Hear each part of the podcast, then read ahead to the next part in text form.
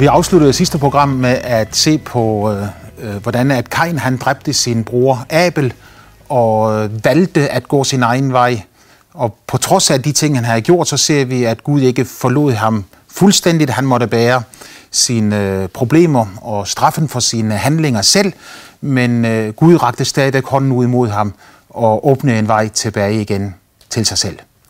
Øh, historien om Kain og Abel bliver af mange mennesker betragtet som et, øh, et meget pænt eventyr.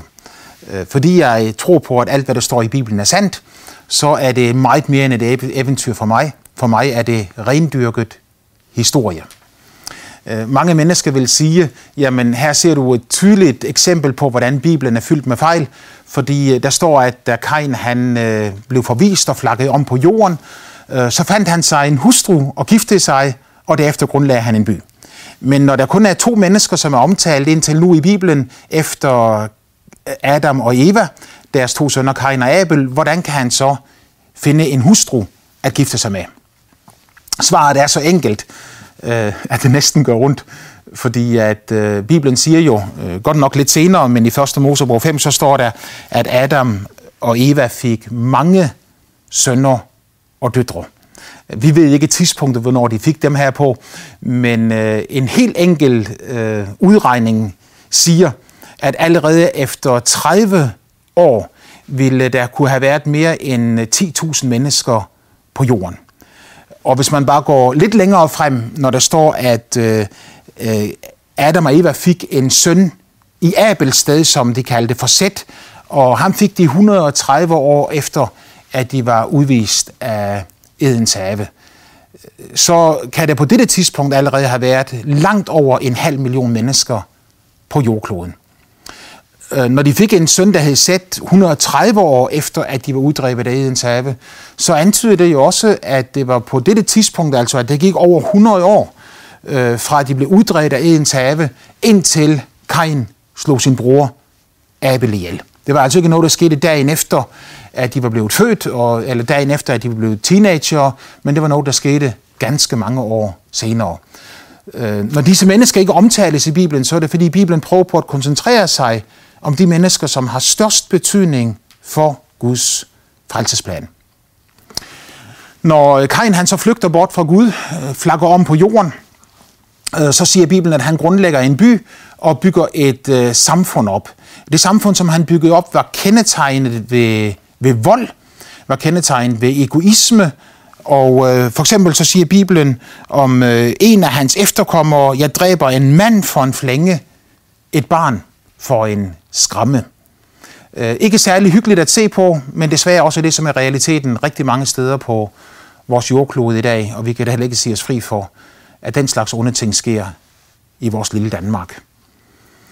Øh, samtidig, når Sæt blev født, så siger Bibelen, at på det tidspunkt, så begyndte de at påkalde Guds navn. Det vil sige, at mennesket begyndte at vende sig til Gud og begyndte at søge ham. Og på den måde så kom der her, øh, hvad skal vi sige, to strømme, to retninger øh, blandt mennesker på jorden. De findes den dag i dag. Nogle mennesker, som siger, vi vil søge Gud, og vi vil søge Gud på hans måde. Mens andre mennesker, de siger, vi vil ikke søge Gud, vi vil leve vores eget liv.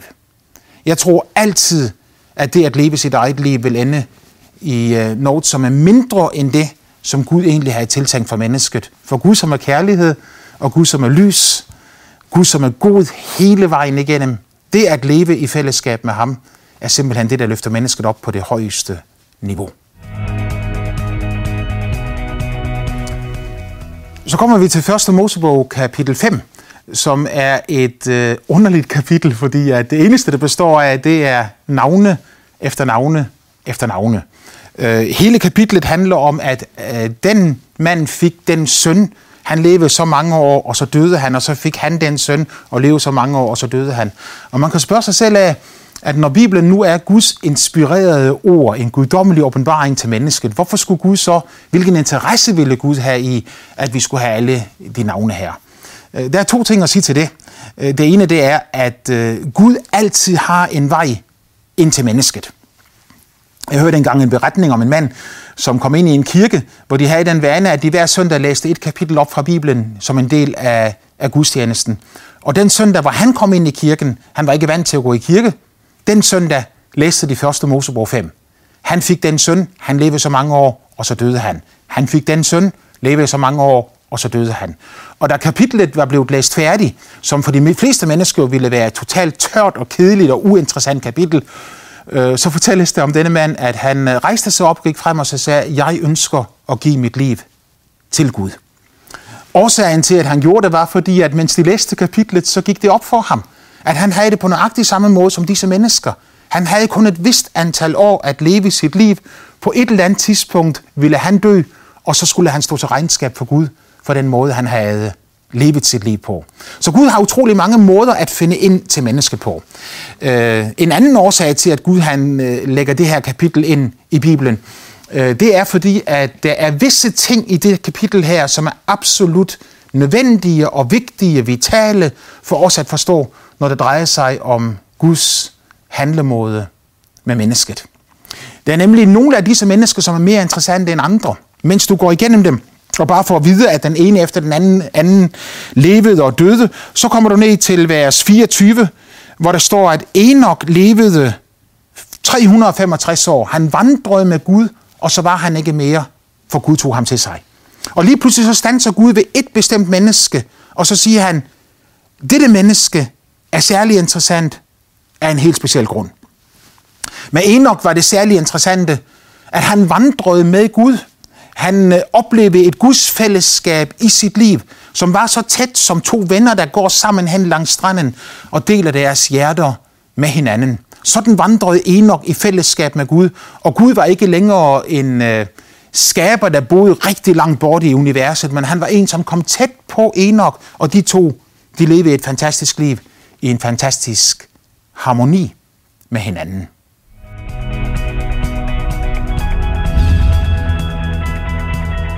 Så Enoch blev pillet ud af Gud som et eksempel på et menneske, som lever i fællesskab med ham. Årsagen til det, det er, at Gud vil, at du skal vise, at på samme måde som Enoch øh, ikke bare behøver at leve som alle andre mennesker, men han kunne begynde at leve et liv i fællesskab med Gud, øh, på samme måde så ønsker Gud også, at du skal få lov til at opleve nøjagtigt det samme. Hvis du ser på, hvordan Enoch han fik denne, øh, dette liv sammen med Gud, så begynder det med, at han fik en søn, da han var 65 år gammel, som han kaldte for Methusalem. Og Bibelen siger, at fra det øjeblik af begyndte han at vandre med Gud. Øh, det virker som om, at før dette øjeblik, så øh, kendte han Gud, han vidste, hvem Gud var, men de havde ikke noget intimt fællesskab med hinanden. Rigtig, rigtig mange mennesker har det på den måde. De ved, at Gud eksisterer, de ved, at han er til, de tror på ham, de beder måske deres fadervor, deres aftenbøn, men de lever ikke et liv i fællesskab med ham. Han er stadigvæk som en, der er fremmed og langt borte. Enoch fik et møde med Gud. Et møde med Gud er helt afgørende for at leve et liv i fællesskab med Gud. Øh, når man vandrer med Gud, så øh, vil man altid begynde at høre Gud tale til sig. Der vil være en kommunikation mellem himlen og jorden i vandringen med Gud. For at sige det på en, øh, en anden måde, så kan du ikke undgå at blive profetisk, når du vandrer med Gud. Profetisk, det betyder i al sin enkelhed, at et menneske hører, hvad Gud siger. Og jeg ved, at, at Enoch, han hørte fra Gud, for i det øjeblik, da han fik sin søn, så gav han ham navnet Methusalem. Methusalem øh, betyder, alle hebraiske navne har en betydning og kan oversættes. Øh, Methusalem betyder, hans død bringer det. Øh, Methusalem blev det ældste menneske, der nogensinde har vandret på jorden. 969 år gammel blev han. Og den dag, eller det år, Methusalem døde, der kom syndfloden. 969 år før syndfloden kom, så giver Enoch sin lille søn navnet Methusalem. Hans død bringer det. Øh, det betyder jo helt klart, at Enoch havde en profetisk oplevelse, hvor Gud talte til ham og sagde til ham, at den ondskab, som hersker på jorden, den skal ikke bare få lov til at fortsætte i det uendelige. Det kommer til at stanse en dag. Det stanser den dag, din søn, som du lige har, fø, som du lige har fået, den dag han dør. Så han gav ham navnet Methusalem, hans død bringer det. Nu er det altid svært, når vi går ind og snakker om menneskets personlige erfaringer, fordi øh, personlige erfaringer det er jo forskellige fra den ene til den anden, og det, øh, det, det kan man ikke ligesom lave teologi eller regler ud af. Øh, jeg er gift med en herlig kvinde, som hedder Rakel, og vi har fire børn sammen. Vi har næsten otte børnebørn, så vi er rigtig velsignede. Da vi fik vores første søn, øh, der var vi helt unge begge to. Øh, min kone var lige fyldt 19 år, jeg var 21, og øh, vi snakkede meget sammen, som man jo selvfølgelig gør som vortende forældre. Hvad skal barnets navn være? Vi kunne simpelthen ikke blive enige om det. Øh, den dag, øh, da han blev født, øh, var jeg på hospitalet sammen med min kone, og i samme øjeblik, som jeg så min søn stikke sit hoved frem fra min kones livmor, så var der en tanke, som røg ned i mig. Tanken var, han skal hedde Andreas. Øh, jeg kan ikke forklare det på nogen anden måde, end at øh, jeg vidste bare, at det ikke var min egen opfindelse, øh, og jeg blev sådan helt varm og kold, fordi jeg nærmest følte, at Gud talte til mig, og Gud sagde, hans navn skal være Andreas. Begejstret blev jeg selvfølgelig også, fordi nu har jeg fundet navnet på vores barn. Så snart jeg var alene med min kone, så siger jeg det til hende, at øh, vores søn skal hedde Andreas. Hun ser på mig, og hun siger nej. Hun synes, det var et gammeldags og kedeligt navn. Nej, var svaret. Jeg siger til hende, du forstår ikke, skat, at det her det er ikke bare noget, jeg siger, det er Gud. Jeg ved ikke, om du nogensinde har prøvet på at overbevise andre mennesker ved at tage Gud med ind i billedet. Det er nok ikke altid lige klogt. Men i denne situation, så var det faktisk tilfældet, at jeg oplevede, at Gud havde sagt det til mig. Jeg ville selvfølgelig ikke tvinge hende til noget, men øh, jeg tænkte, det her navn, det skal han have. Så ringer min kone hjem til sin mor, øh, som bor langt oppe i, øh, i Nord-Norge, i verdens nordligste by. Og min kone, hun siger til hende, tillykke mor, nu er du blevet mormor for første gang. Øh, jeg har fået en søn, hvor til moren svarer, det ved jeg godt, og jeg ved også, hvad han skal hedde. Øh, min kones mor er en meget gudfrygtig kvinde, som elsker Herren, og som øh, også oplever at vandre med Gud. Jeg ved også, hvad han skal hedde, siger hun. Og ja, siger min kone, ja, han skal hedde Andreas, er svaret tilbage. Og forklaringen, hun gav, var, at hun nogle få dage tidligere sag på et møde, og midt under mødet så talte Gud til hende ved, at en tanke faldt ned i hendes hjerte. Tanken var, din datter skal få en søn, og hun skal give ham navnet Andreas. Så når hun nu har hørt det fra to sider, så kunne hun ikke modstå længere, og øh, knægten han hedder Andreas i dag.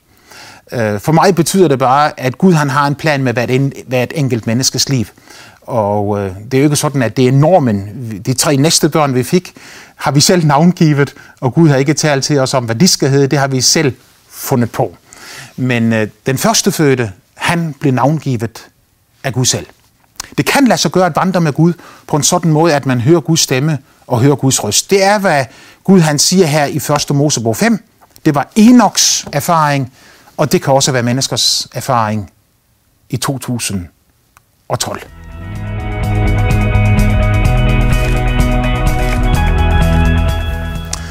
Så for Enoch så var det at leve i fællesskab med Gud ikke bare religiøsitet og regler og bud, men det var et livsfællesskab, som når man har en knaldhammerende god ven, og så deler hjerterne med hinanden. Det var hans oplevelse af Gud. Og øh, jeg har faktisk den samme. Gud har talt til mig, jeg ved ikke hvor mange gange i løbet af mit liv, og øh, det kunne jeg fortælle om i, øh, i det uendelige. Her er det nok at så sige det på den måde, at for, for Enoch blev det sådan, at han i dette livsfællesskab med Gud vandrede så tæt sammen med ham, at han en dag øh, mens de var ude og gå tur sammen, ham og Gud, så er der en, der har sagt det sådan lidt poetisk. En dag, da de var ude og gå sammen, og det blev hen mod aftentid, så sagde Gud til Enoch, nu er vi tættere på mit hjem, end vi er på dit, så lad os gå hjem til mig. Så Enoch blev bortrykket fra jorden, og rykket lige ind i himlen, da han var 365 år gammel, og man så ham ikke mere, siger Bibelen, for Gud tog ham til sig. Øh, hans søn Methusalem fik igen en søn, som hed Lemek, som igen fik en søn, som hed Noah. Så Noah var altså Methusalems barnebarn. Og Noah, han var en mand, som Bibelen siger, fandt nåde for Guds øjne, fordi han ligesom sin, øh, sin, sin oldefar Enoch begyndte at søge Gud, og begyndte at leve med Gud, og ønskede, at Guds øh, fred, Guds renhed, Guds kærlighed skulle få lov til at gennemstråle hele hans liv på alle måder.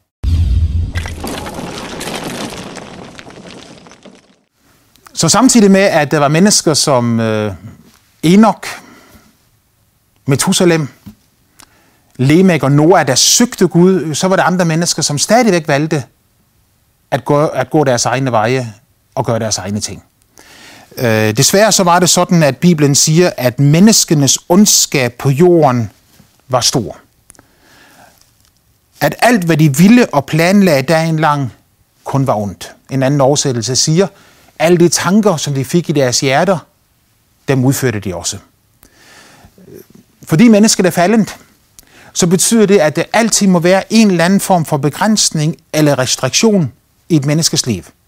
Uden begrænsninger og uden restriktioner, så kommer mennesket altid til at opleve, at mørke og ondskab og umoral tager til. Vi ser det jo i øh, et hvert barns udvikling. Øh, vis mig et barn, som absolut ingen grænser har, og bare kan få lov til at gøre lige nøjagtigt, hvad det har lyst til. Og jeg skal vise dig et barn, som både er forvirret, og som i rigtig, rigtig mange tilfælde også både bliver kriminel og øh, får vældig, vældig store problemer i livet. Det er nogle gange sådan, at mennesket øh, er nødt til at have begrænsninger indebygget i sit liv. De begrænsninger har Gud sat, ikke som de fleste tror, for at hindre mennesket i at leve et lykkeligt liv. Tværtimod, han har sat begrænsninger for, at vi inden for de rammer, som han har sat, kan få lov til at opleve at leve et liv i fællesskab med ham, i glæde og i fred. Men når mennesket gør det, de tanker, som kommer op i deres hjerter, når de bliver omsat til handlinger, ubegrænset, betingelsesløst og fuldt ud, øh, så breder ondskaben sig voldsomt. Det skete på denne tid. Øh, umoral voksede, ondskab voksede, vold herskede, og det ender alt sammen med, at Gud siger, der fortrød han, at han havde skabt menneskene på jorden. Jeg tror, det er vigtigt at forstå, at når Gud fortryder noget, så er det ikke fordi, at han opdager, at han har gjort noget forkert.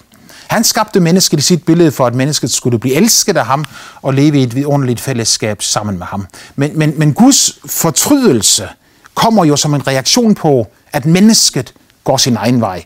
Så hans fortrydelse er egentlig ikke så meget det, at han har skabt mennesket på jorden, men på grund af, at mennesket vender ryggen til Gud, så vender Gud ryggen til mennesket.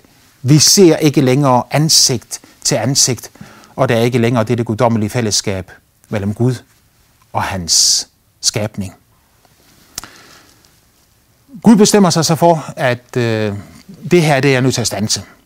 Så øh, han udvælger Noah som en retfærdig mand, som øh, en retfærdighedens forkynder, og han taler til Noah og siger til ham, Noah, jeg har i sinde at udrydde det onde fra jorden.